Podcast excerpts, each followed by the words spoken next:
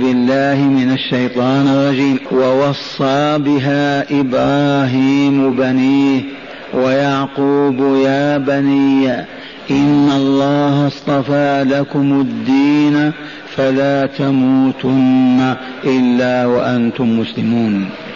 أم كنتم شهداء إذ حضر يعقوب الموت إذ قال لبنيه ما تعبدون من بعدي؟ قالوا نعبد إلهك وإله آبائك إبراهيم وإسماعيل وإسحاق إلها واحدا ونحن له مسلمون. تلك أمة قد خلت لها ما كسبت ولكم ما كسبتم ولا تسألون عما كانوا يعملون. إلى آخر ما جاء في هذا السياق القرآني المبارك الكريم.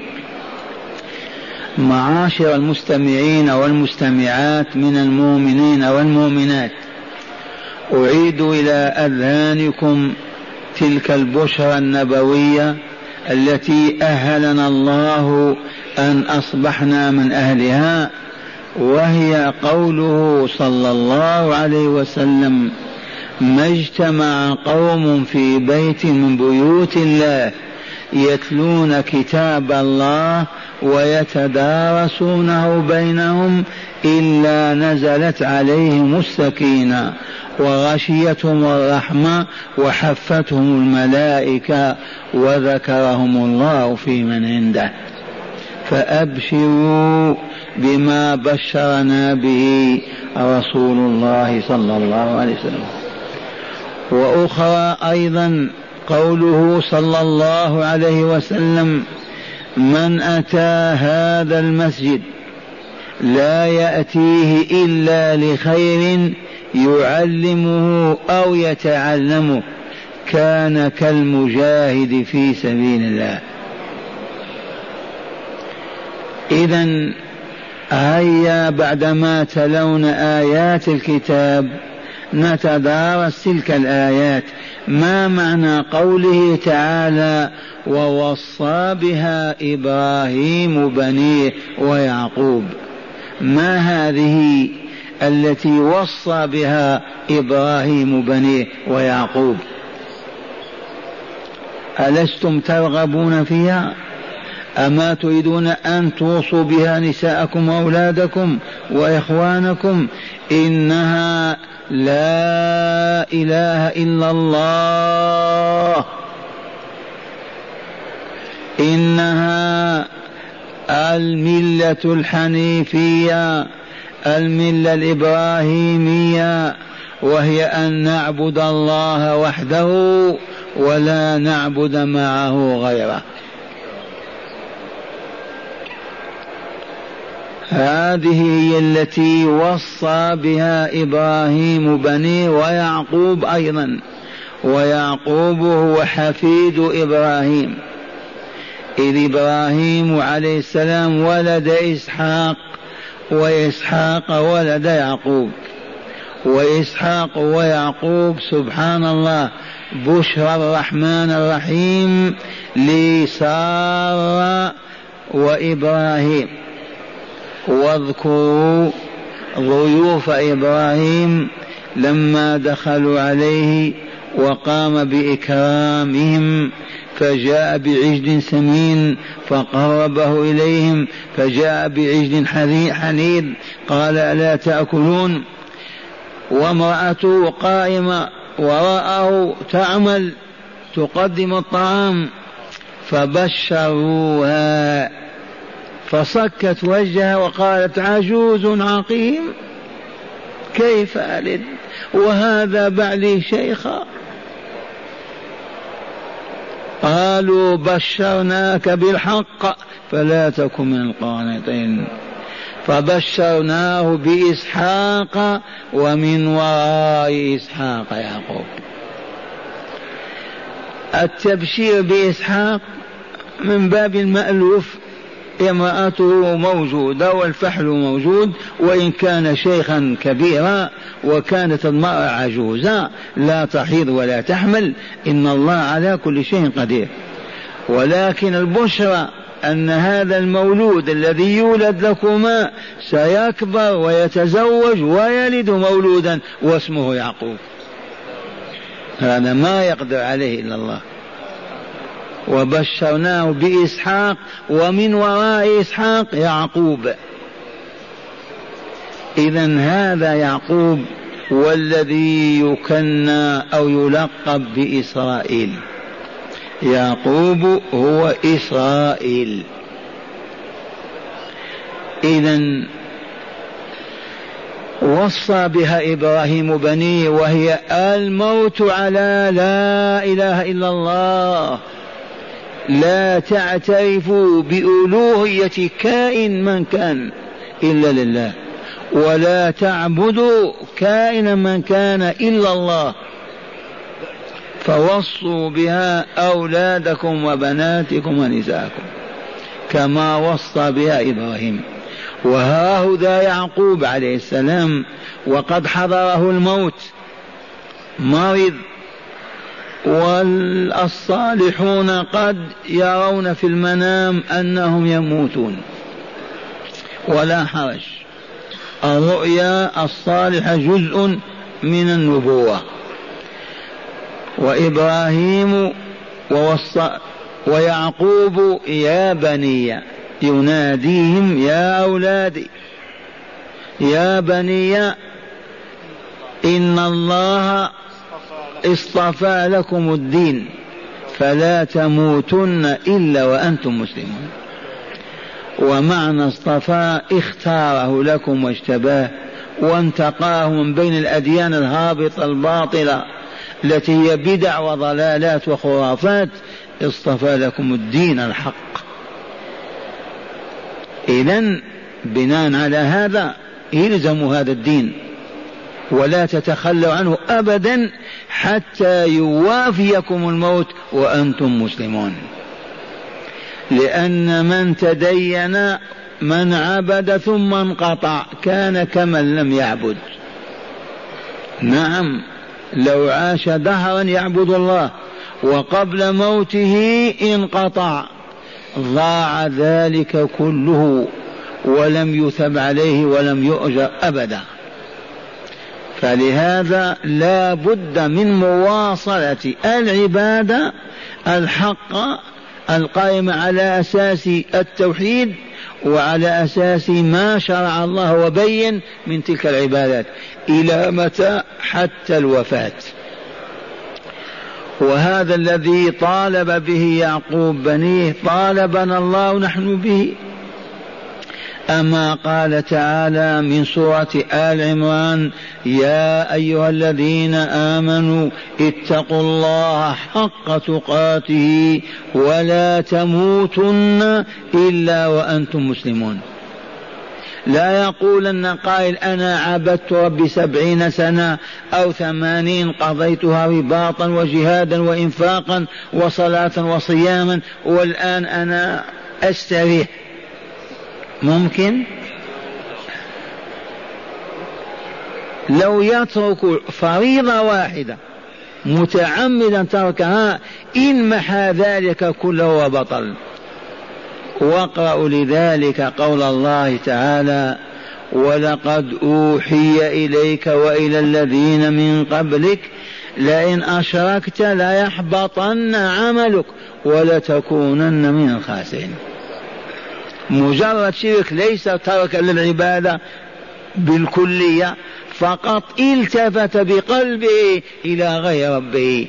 فسأل غير الله أو تضرع إليه أو ذل له وخنع أو ركع له وسجد بطل كل ذلك.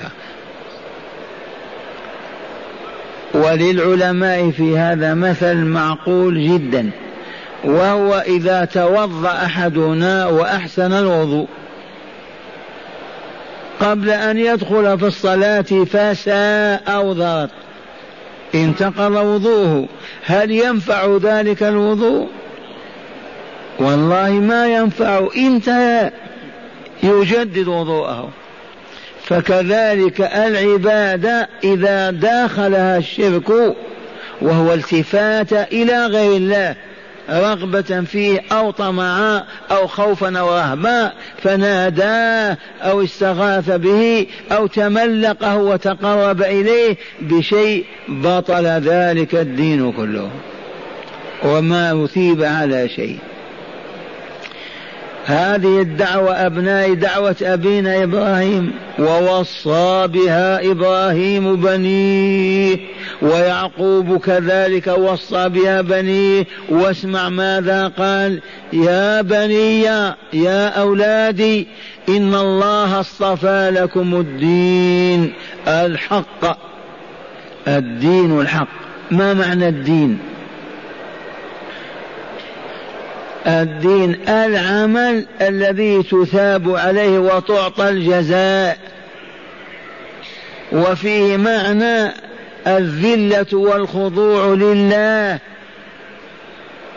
هذه العبادات أقوال وأفعال شرعها الله لنا وأمرنا بها بل وألزمنا بها. وواعدنا خيرا عليها أو شرا إن تركناها. هذه العبادات هي الدين. نعبده ويجزينا عليها ويثيبنا بها. كالدين بين الناس في هذا المعنى. اذا اصطفى لكم الدين الحق. الدين الحق. والدين الحق يعتمد على أمرين. الأول أن يكون الله هو شارعه هو مقننه هو واضعه. والأمر الثاني أن تؤديه على النحو الذي بين الله عز وجل. فإن زدت أو نقصت قدمت أو أخرت بطل. ما أصبح صالحا لتزكية النفس وتطهيرها.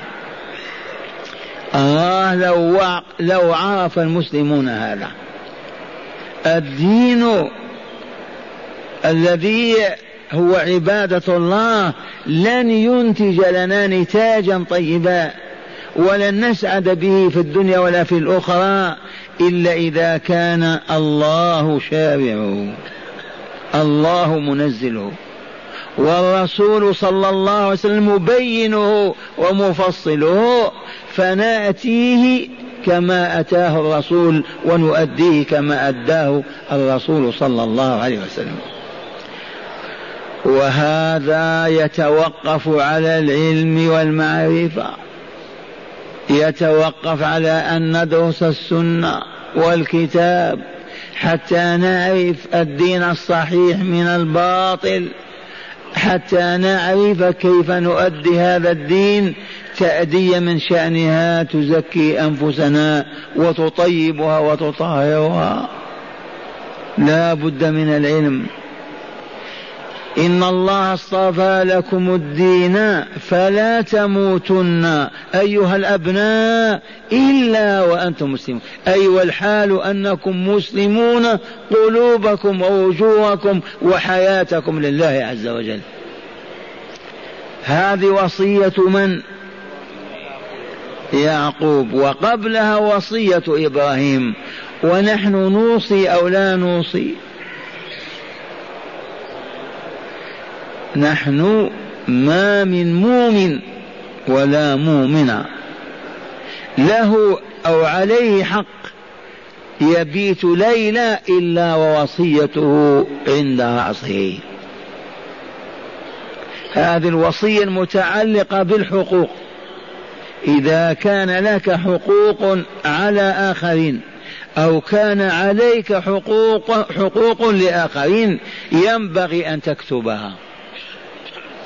وهذا لا خلاف فيه. وأعظم من هذا إذا مرض الفحل واجتمع عليه بنوه وأهله يوصيهم بوصية يعقوب لبنيه. يا أبنائي يا أبنائي إن كانوا ذكورا يا بناتي إن كن إناثا يا أولادي إن كن ذكورا وإناثا إن الله أكرمكم بالإسلام واختاره لكم دينا ووفقكم له فحافظوا عليه فلا يموت أحدكم إلا وهو مسلم.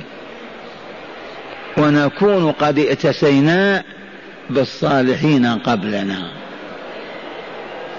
أما أن يوصي أولاده بكذا وكذا وكذا ويترك هذه الوصية حاف وانحاف وانحاز ولم يسلك سبيل الرشاد مرة ثانية كلنا مهيأ للوفاة فمن كان له بنون أو بنات أولاد واجتمعوا عليه وهو في سياقات الموت يذكر هذه الوصية ويوصيهم.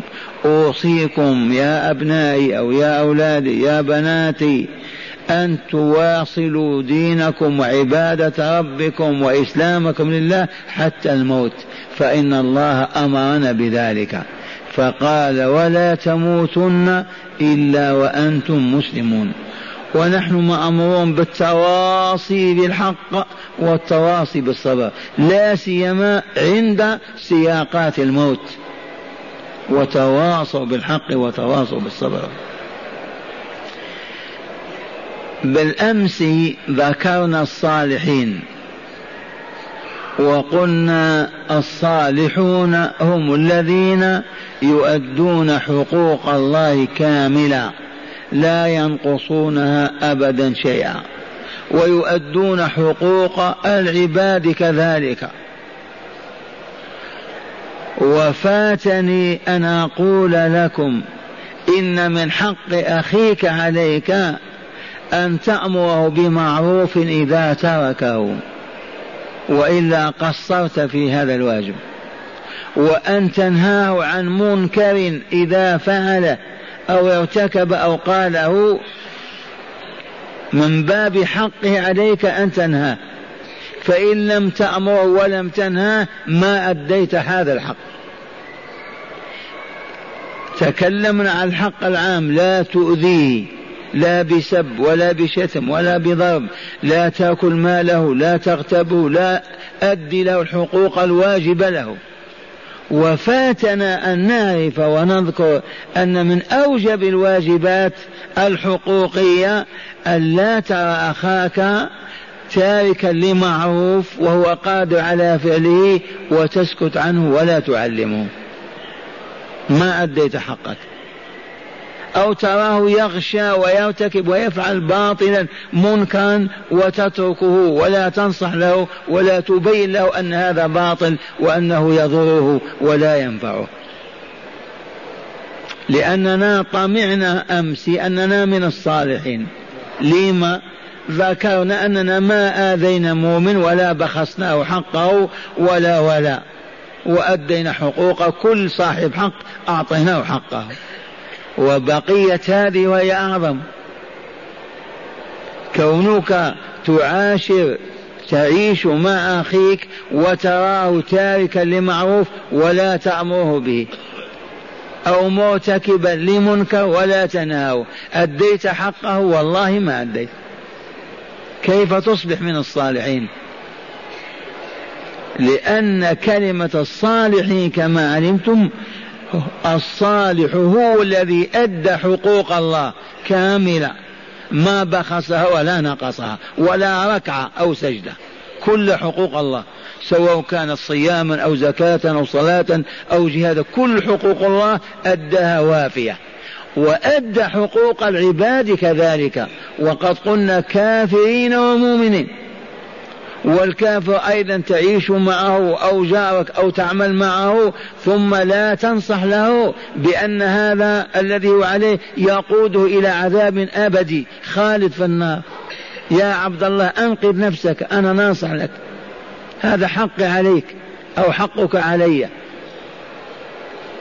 هذا إذا كان كافرا فكيف بالمؤمن؟ وأنت تراه تاركا للمعروف أو مرتكبا للمنكر ما أديت حقه وافيا حتى تصبح في عداد الصالحين.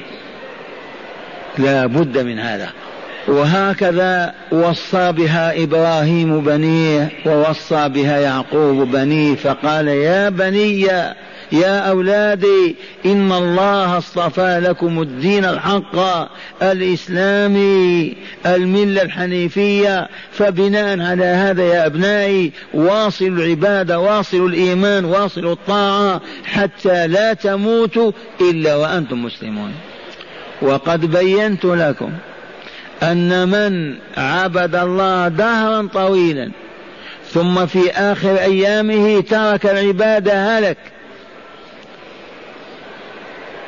اللهم إلا عبد ما زال يعبد الله فجأة أصيب بشلل أو حاجة منعته من العبادة فهذا لا بأس عليه. أما أن يموت على ترك الملة والعبادة والطاعة ما يستفيد مما مضى كله. وقد أمر الله تعالى المؤمنين المسلمين بما كان يأمر به إبراهيم وأولاده.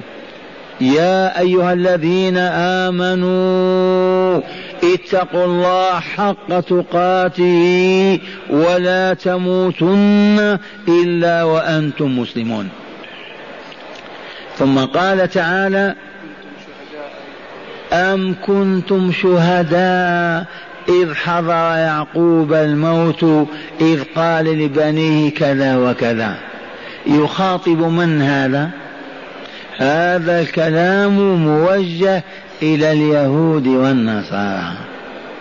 الذين تعصبوا للبدعة اليهودية بدعة والنصرانية بدعة. كما عندنا الطرق القادرية والتجانية والرحمانية بدع. ابتدعوها. الإسلام ما في لا قادري ولا رحماني ولا تجاني ولا عيساوي ولا ولا أبدا. مسلمون فقط. ابتدعوا البدع. اليهودية موجودة على عهد موسى. والله ما كانت بدعة. النصرانية موجودة على عهد عيسى. يسمى النصراني. والله لا وجود لها. ابتدعوها. كما نحن نقول هل كان على عهد رسول الله صلى الله عليه وسلم الروافض والزيدية والباطنية والمعتزلة؟ وما كان موجود هذا. فضلا عن القادرية والرحمانية والتجانية. ذي بدع ابتدعها الناس اخترعوها أوجدوها لأغراض ما هي شريفة أيضا في الغالب. إذا أم كنتم شهداء؟ أكنتم شهداء إذ حضر يعقوب الموت فوصى باليهودية بنيه أو وصى عيسى بالنصرانية أخبروني وهذا الاستفهام تقريع لهم وتوبيخ. أكنتم شهداء إذ حضر يعقوب الموت إذ قال لبنيه ما تعبدون من بعدي؟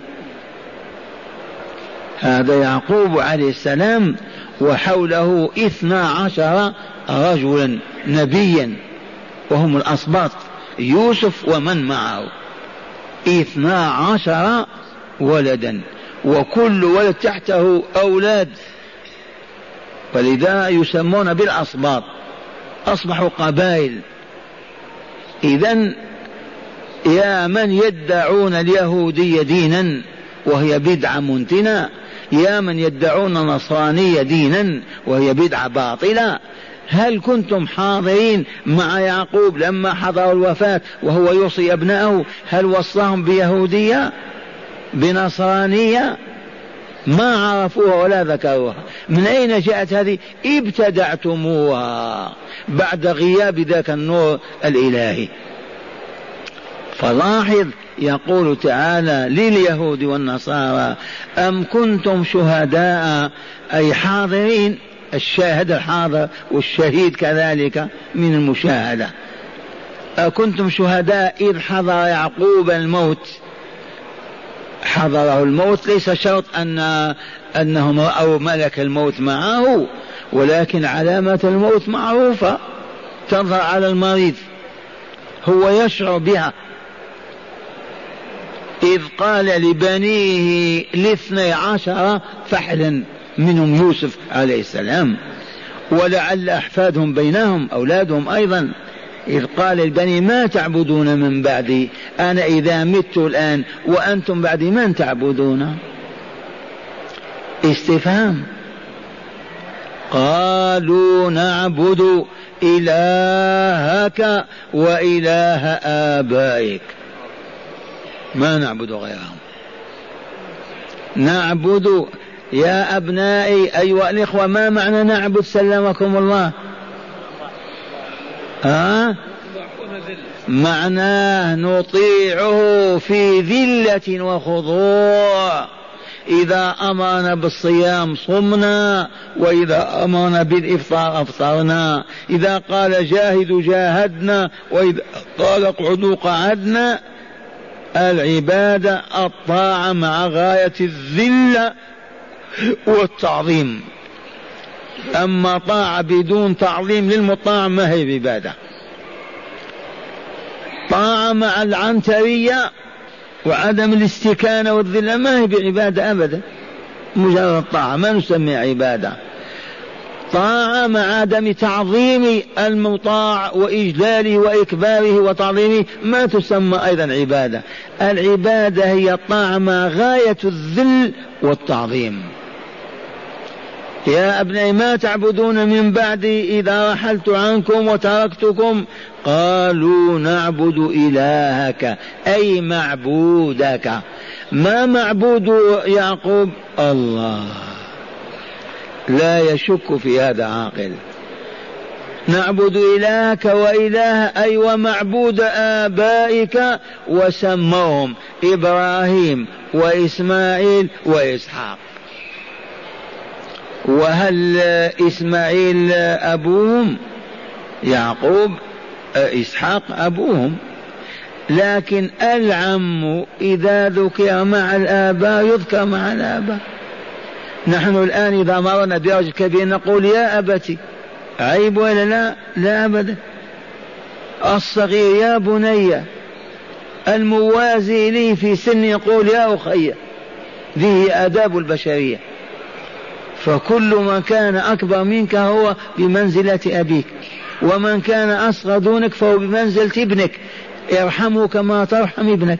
ومن كان مساويا لك فهو بمنزلة أخيك عامله معاملة الأخ. إذا فهذا يعقوب عليه السلام ومن هو يعقوب؟ هذا من أنبياء الله ورسله قال لبنيه ما تعبدون من بعد؟ قالوا نعبد إلهك أي معبودك الذي تعبده أنت وهو الله الذي لا إله إلا هو. وإله آبائك من هم؟ قال إبراهيم أولا وإسماعيل ثانيا وإسحاق. وهنا إشارة إلى أن إسماعيل كان قد ولد لإبراهيم قبل إسحاق. والغريب وهذا يخص طلبة العلم أن هناك من علماء المسلمين من يرون أن إسحاق ولد لإبراهيم قبل إسماعيل. ويدونون هذا في التفسير. مع أن هذه كذبة يهودية. اليهود يكرهون العرب ودينهم وإسماعيل. قالوا إسحاق هو الأول. مع أن القصة واضحة كالشمس. لما هاجر إبراهيم من من العراق من أرض بابل. من هاجر معه؟ سارة. هل معها ولد؟ والله ما معها ولد. ولوط ابن هاران أخ ابن أخ إبراهيم. خرج هو وزوجته وابن أخيه. هؤلاء الذين أسلموا. وحدوا الله. فلما ساح إبراهيم في الأرض وانتهى إلى الديار المصرية كما علمتم أعطى الملك لامرأته سارة هاجر.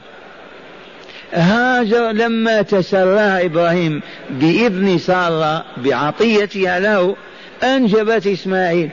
فغارت سارة وما أطاقت. أن ترى جارية تلد وهي ما ولدت. فمن هذه الغيرة أمر إبراهيم بأن يبعد إسماعيل وأمه عنها حتى لا تتأذى وتتألم. رحمة بها وهي من هي. صار امرأة الخليل. فجاء بها إبراهيم إلى إلى مكة وكانت واديا ما بها أحد. كيف نقول إسماعيل؟ إسحاق قبل إسماعيل. والله يقول وبشرناه بإسحاق ومن إسحاق يعقوب لما بشره بالولد لأنه كان لا يلد.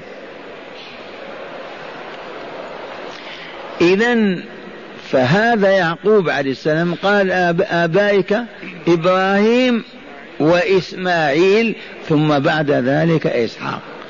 ثم هذا نحن نقول علم لا ينفع وجهالة لا تظهر. فلهذا ما نتعرض له. كون إسحاق أولا وإلا إسماعيل أولا لا فرق بين هذا وذاك.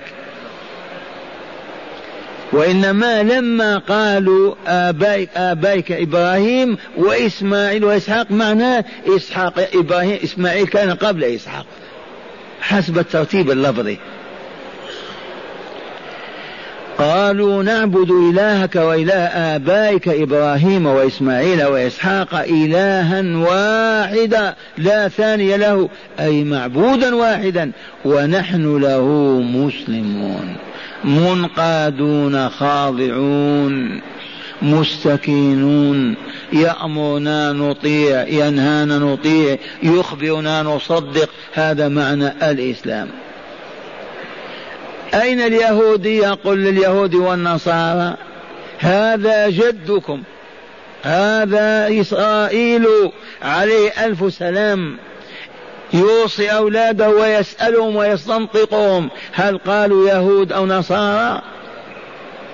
قالوا إلها واحدا ونحن له مسلمون. كيف أصبح الدين إلى ثالوثا؟ على كل حال القرآن بكتهم. وأخزاهم وأذلهم ولكن أبوا أن يعترفوا بهذه الحقيقة. ليعيشوا على باطل اليهودية والنصرانية لتأكلهم جهنم. وإلا والله ما عندهم ما يعتمدون عليه أبدا في صحة بدعتهم. لا يهودية ولا نصرانية. قال تعالى ما كان إبراهيم يهوديا ولا نصرانيا ولكن كان حنيفا مسلما وما كان من المشركين وهم مشركون. ثم قال تعالى تلك أمة قد خلت. ما هناك حاجة إلى النزاع والصراع. تلك أمة قد خلت. مضت ما بقي شيء. إذا لما نبقى نتشبث بالماضي؟ نحن أمام واقع جديد. أكرم الله البشرية بالإسلام وأنزل له كتابا عظيما هو القرآن الكريم وحمله رسولا عظيما شريفا كريما عاش على بلاغه وتبليغه ودعوة البشرية إليه. فلما نتشاغل بالماضي هيا الآن من جديد. سبحان الله العظيم. تلك أمة قد خلت لها ما كسبت من خير أو شر وتجزى بالخير كما تجزى بالشر. ولكم أنتم أيضا ما كسبتم. ولا تسألون عما كانوا يعملون. معنى هذا ما هناك حاجة إلى أن يتشبث اليهود. بدين سموه يهودية ولا أن يتشبث النصارى بدين سموه المسيحية أو النصرانية. الرب واحد لا إله غيره ولا رب سواه. الذي أرسل موسى وهارون وأرسل عيسى ونبأ إبراهيم ويعقوب وإسحاق هو الله. ها هدى تعالى قد أنزل كتابه وبعث رسوله. أي عذر لكم أن تتركوا الإسلام؟ بأي منطق أو حج أو عقل. أنتم تعبدون الله وإلا لا؟ عبدتموه دهرا فأنزل كتابا وبعث رسولا وأوقف تلك العبادة كاملة. ووضع شرعا جديدا وقانونا جديدا. هل من العقل أن نقول لا لا نتشبث بالماضي؟ من الأمثلة القريبة المعقولة لو يفهمونها. نقول الدولة سنت قانون كذا ولا لا؟ وألزمت الشعب به. لا فرق بين الغني والفقير والكبير والصغير. لا بد من تنفيذ هذا القانون لصالح الشعب والأمة. بعد عشر سنين عشر عشر عشرين سنة بعد عام نسخته أبطلته ووضعت غيره. هل يستطيع مواطن أن يقول أنا أعمل بذلك القانون الماضي؟ أسألكم بالله. لو يتشبث مواطن يقول لا هذا كان قانون شرعته الدولة وهو يعلم أنه نسخ وأبطل العمل به ولم يصح أبدا أن يعمل به مواطن. فالذي يعمل به يقال عاقل يسخرون منه وإلا لا؟ أو ما فهمتم هذه. الدولة سنت قانون في المال وإلا في غيره وعمل به الشعب. سنة سنتين عشر سنوات. ثم بدا لها أن من المصلحة إيقاف هذا القانون واستبداله بقانون آخر أنفع للشعب. وعاف المواطن هذا وأخذوا يطبقون الجديد. لو قال قائل أنا أعمل بهذا القديم. وأصر. كيف ينظرون إليه؟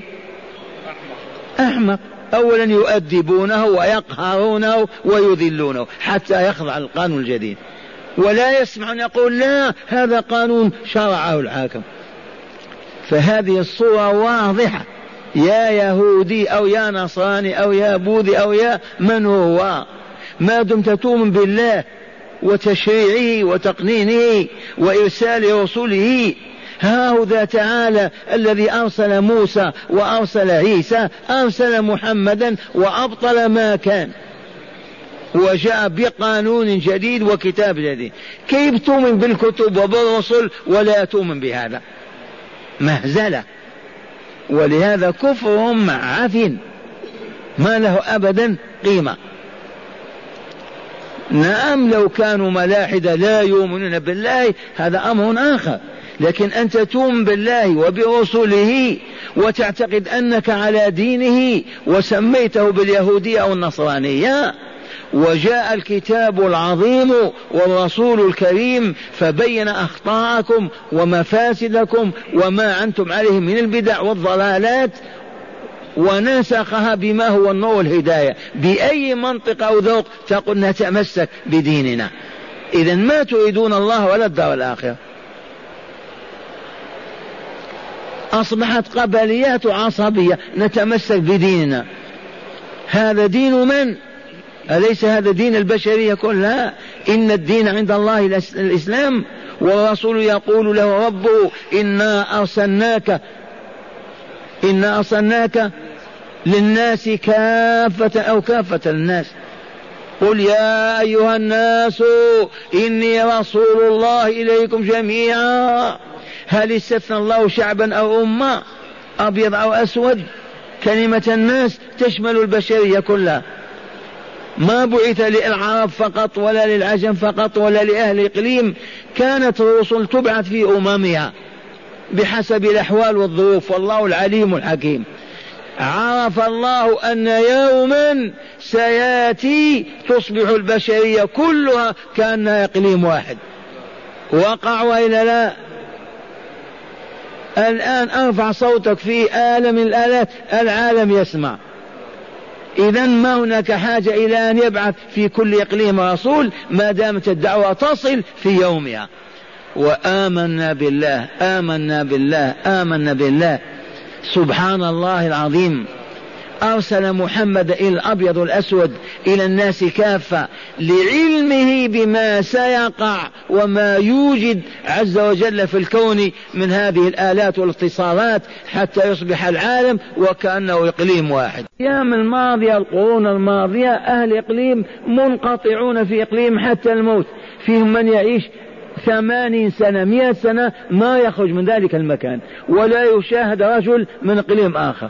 لانعدام الاتصالات علم الله عز وجل ما سيكون فبعث رسولا واحدا للبشرية كلها. يا أيها الناس إني رسول الله إليكم جميعا. ما استثنى أحد دون أحد. وتحقق هذا ومن أراد نجاته من عذاب الخلد بعد نهاية هذه الحياة فهذا هو سبيل النجاة. يؤمن بمحمد رسولا وبالقرآن كتابا ويعبد الله بما جاء به الكتاب والرسول صلى الله عليه وسلم. هذه الآيات كما قلت لكم من أجل اليهود والنصارى. أم كنتم شهداء إذ حضر يعقوب الموت إذ قال لبنيه ماذا ما تعبدون من بعدي؟ ماذا قالوا؟ نعبد عيسى نعبد إلهك وإله آبائك. من هم؟ إبراهيم وإسماعيل وإسحاق. إلها واحدا أيضا ونحن له مسلم. آمنا بالله وأسلم بالله. ثم قال تعالى تلك أمة. فقط من باب البيان والتوضيح وإيقاع الحق في موقعه وإلا دعنا منهم مضوا. تلك أمة قد خلت. وها نحن أمام وحي جديد وتنزيل وكتاب ورسول وقانون وشريعة. لم نتشاغل بالماضي؟ أما نريد أن نسعد ونكمل في حياتنا في الدنيا والآخرة. تلك أمة قد خلت لها ما كسبت ولكم ما كسبتم. كيف لها ما كسبت تجزى به؟ أو هناك من لا يجزى بكسبه؟ لا يوجد إلا مجنون. وإلا كل ذي عقل سيجزى بكسبه خيرا أو شرا. لها ما كسبت ولكم ما كسبتم ولا تسألون عما كانوا يعملون. هل يسأل اليهود أو النصراني عما كان يعمل الماضون؟ ما يسأل عنه أبدا ما هو بمسؤول. قد يسأل المرء عن عمل عمله هو. من نشر بدعة وعلم الناس باطلا فكل الذين عملوا به هو يسأل عنه لأنه عامل كسبه كسبه. من دعا إلى ضلالة من دعا إلى فتنة من دعا إلى باطل واستجاب الناس له كل كسبهم هو يجزى به. وهم كذلك يجزون به. ولكن بما أنه هو الذي نشر هذا الباطل سوف يحاسب عنه ويجزى به. يبقى قوله تعالى لها ما كسبت ولكم ما كسبتم كقوله ولا تزر وازرة وزر أخرى. الوازرة الحاملة للوزر والوزر هو حمل الذنوب والآثام. هل تزر وازرة وزر أخرى؟ وقد بين هذا رسول الله صلى الله عليه وسلم بأدق صورة. لما توضع الموازين في ساحة فصل القضاء للحكم بين الخلائق ويجيء الرب تبارك وتعالى ليحكم بين عباده. يخبرنا النبي صلى الله عليه وسلم أن الأم توضع حسناتها في كفة الميزان وسيئاتها في الكفة المقابلة. ويستوي الوزن فتأتي لابنها وتقول أي بني؟ لقد علمت أني كنت لك خير الأمهات. فيقول نعم يا أمة. فتقول حسنة فقط من حسناتك ترجح بها كفة حسناتي. فيجيبها الولد بقول أي أمة أعلم أنك كنت خير الأمهات لي. ولكن نفسي نفسي إذا أعطيتك حسنة رجحت كفتك وكفتي أدخل النار. ويأتي أيضا الابن إلى أبيه والأب إلى ابنه يا أبي يا بني يطلب حسنة واحدة. ما يتحقق ذلك ابدا. ولا تزر وازرة وزر أخرى. وإن تدعو مثقل إلى حملها لا يحمل منه شيء. ولو كان ذا قربى ولو كان أما أو أبا. ما أبدا تجد من يساعدك من يحمل معك.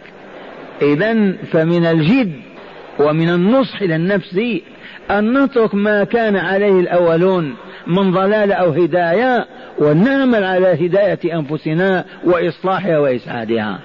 لا نشتغل بالماضي ونعتز بما ليس بعز. هذه هداية الله عز وجل لعباده.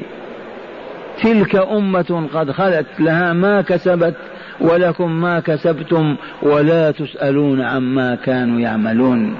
وهذا الذي ينبغي أن نعيش عليه ونذكره. نحن نعتز بآبائنا وأجدادنا وقبائلنا ومذاهبنا وطرقنا. ينبغي أن نعمل على هداية أنفسنا وإنقاذنا. لا ننظر إلى الماضي كما كان. هل أخذنا بهذه الهداية الإلهية؟